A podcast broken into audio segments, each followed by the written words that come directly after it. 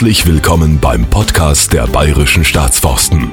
Mit Informationen zum Wald, seiner Flora und Fauna, den Menschen, die ihn pflegen und zu unserem Unternehmen, den Bayerischen Staatsforsten. Haltet mal kurz inne und schaut euch um. Was seht ihr? Je nachdem, wo ihr gerade seid. Einen Gartenzaun? Fensterrahmen? Stühle, Tische, Schränke? Einen Parkettboden? All diese Dinge sind oft aus demselben Material, aus Holz. Holz ist ein sehr vielseitiger Rohstoff, aus dem ganz unterschiedliche Gegenstände hergestellt werden können. In dieser Folge erfahrt ihr, wie aus einem Baum ein fertiger Stuhl wird. Ganz am Anfang steht ein kleines Bäumchen.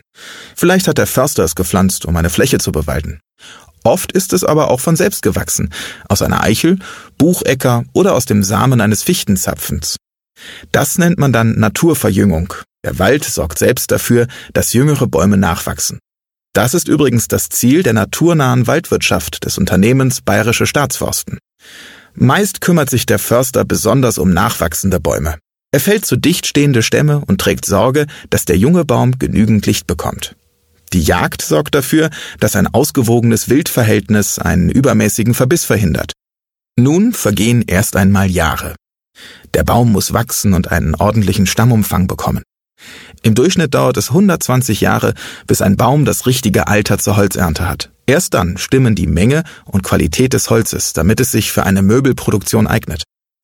In manchen Fällen wartet man sogar noch länger.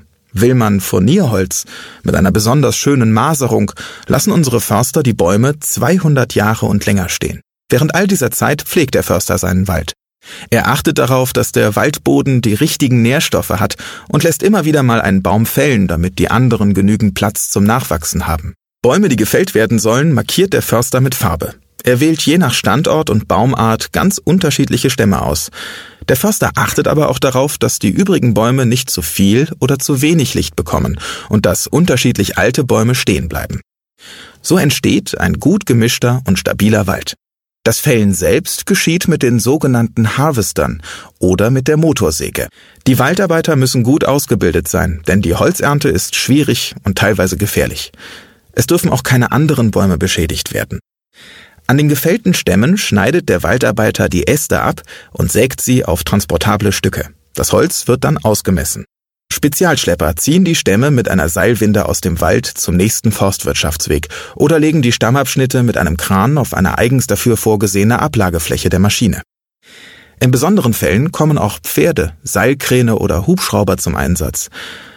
Am Forstwirtschaftsweg wird das Holz auf L K W verladen und in ein Sägewerk gebracht. Wenn aus dem Holz nicht gerade ein Dachstuhl oder Möbel werden, bringen es die Laster auch in ein Spanplattenwerk, in ein Furnierwerk oder in eine Papierfabrik. Typisches Möbel- oder Bauholz landet aber erst einmal im Sägewerk.